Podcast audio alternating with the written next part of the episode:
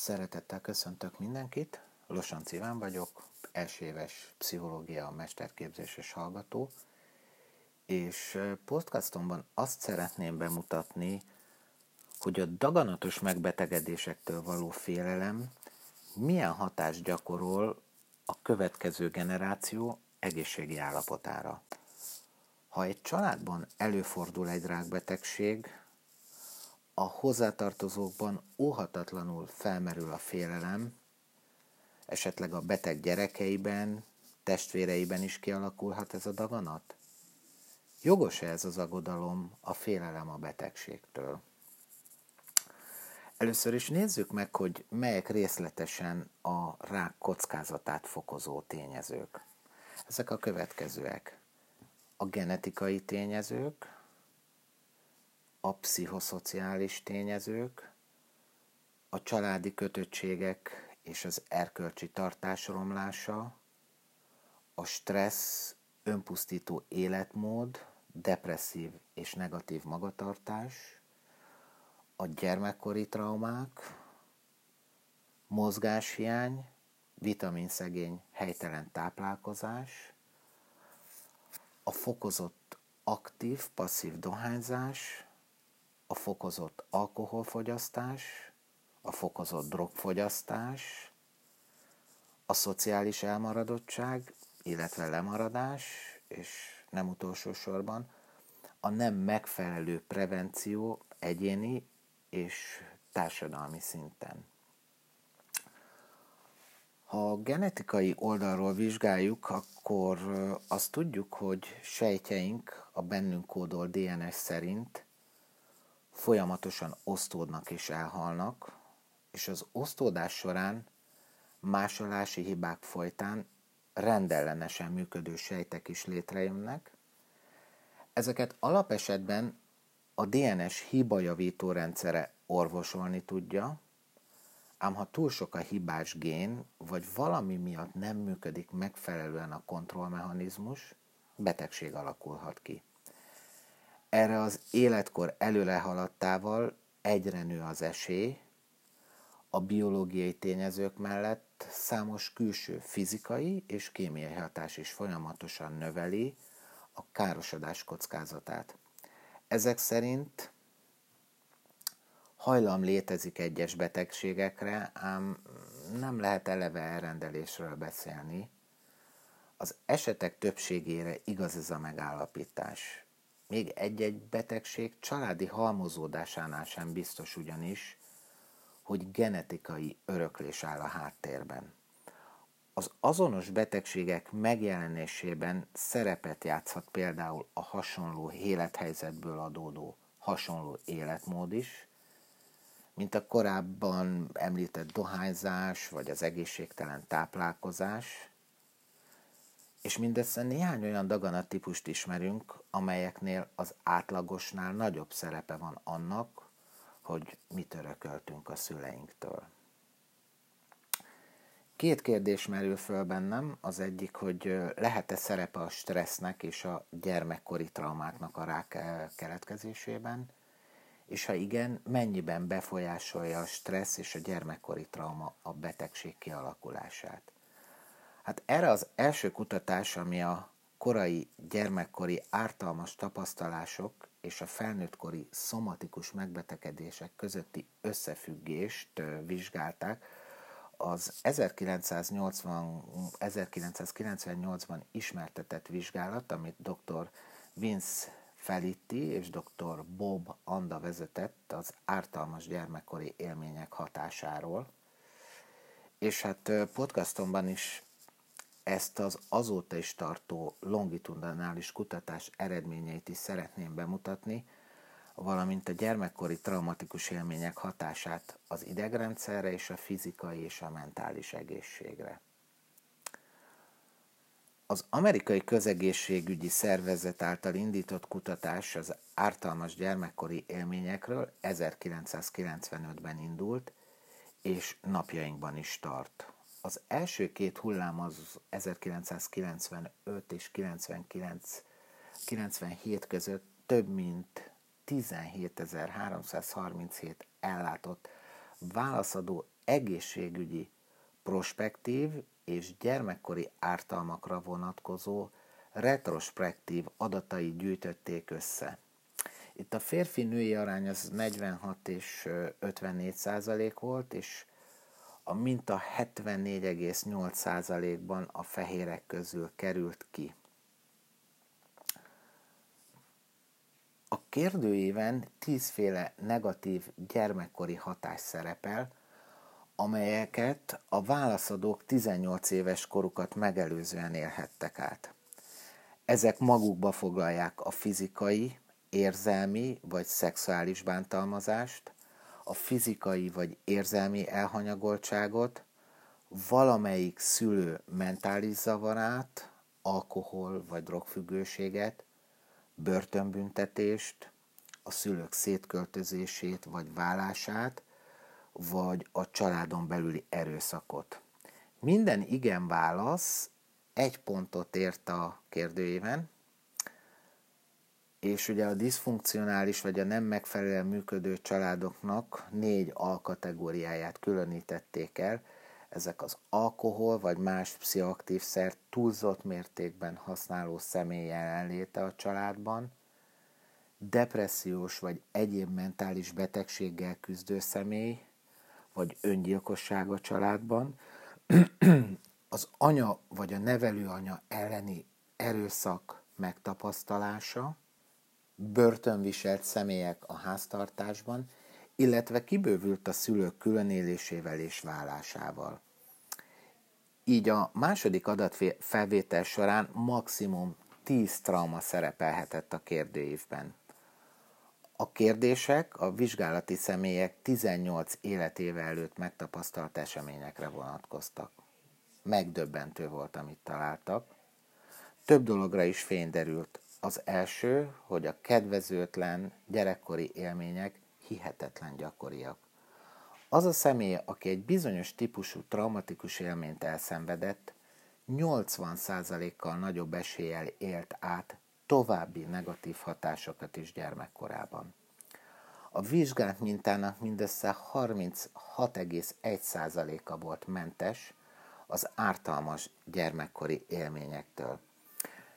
Ezután összehasonlították a pontokat és az egészségi állapotokat, és megállapították, hogy a két tényező között mennyiségi összefüggés áll fent. Minél magasabb volt valakinek a pontszáma, annál rosszabb az egészségi állapota. A kutatásban összefüggés igazolódott az elszenvedett ártalmas élmények és az összes kimeneti változó tekintetében, vagyis minél több negatív ártalom elszenvedője volt gyermekként a vizsgálati személy, felnőttként annál nagyobb eséllyel szenvedett el valamilyen egészséges károsodást. Ezen kívül több mentális és szomatikus eredménnyel találtak korrelációt, úgy, mint a dohányzás, alkohol, droghasználat, elhízás, cukorbetegség, depresszió, öngyilkossági kísérletek, nem kívánt terhesség, szexuális úton terjedő betegségek, magzati elhalálozás, krónikus tüdőbetegség, májbetegség, szívbetegség és daganatos elváltozás. Összességében az eredmények azt mutatják, hogy minél több gyermekkori traumát szenvedett el valaki, annál nagyobb volt az esélye a kockázati magatartásformák kialakulásának, illetve a krónikus megbetegedésnek. A kockázati maga, magatartásformák az alábbiak voltak. Dohányzás, súlyos elhízás, fizikai inaktivitás, depresszió, öngyilkossági kísérlet, alkoholizmus, egyéb pszichoaktív szer használata, abúzus, a szexuális partnerek számának a 50 feletti száma nemi úton terjedő betegség a kortörténetben. Szóval megállapítható, hogy a káros élmények akkumulálódása abszolút predikcionálja a felnőttkori következmények súlyosságát. A kutatás további érdeme, hogy rávilágított a családon belüli gyerekkori traumák gyakoriságára, és arra a tényre, hogy az ártalmas gyerekkori élmények nem csak a halmozottan hátrányos helyzetű családokban előforduló problémák, hanem a középosztálybeli, magasan iskolázott rétegre is jellemző ez a rendellenesség. Milyen hatást gyakorol az ártalmas gyermekkori élmény a fejlődő szervezetre? Képzeljük el, hogy egy erdőben sétálva megpillantunk egy medvét.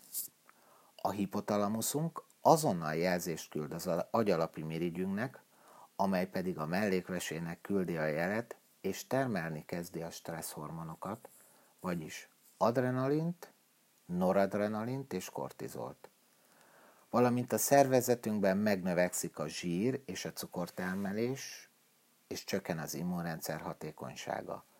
A szívünk hevesebben kezd verni, a pupilláink kitágulnak, és megemelkedik a vérnyomás, csökken a bőrbe jutó véráram, csökken a gyomorműködés és a finom motorikus izmok működése, vagyis készen állunk harcolni a medvével, vagy ha úgy döntünk, akkor elmenekülni.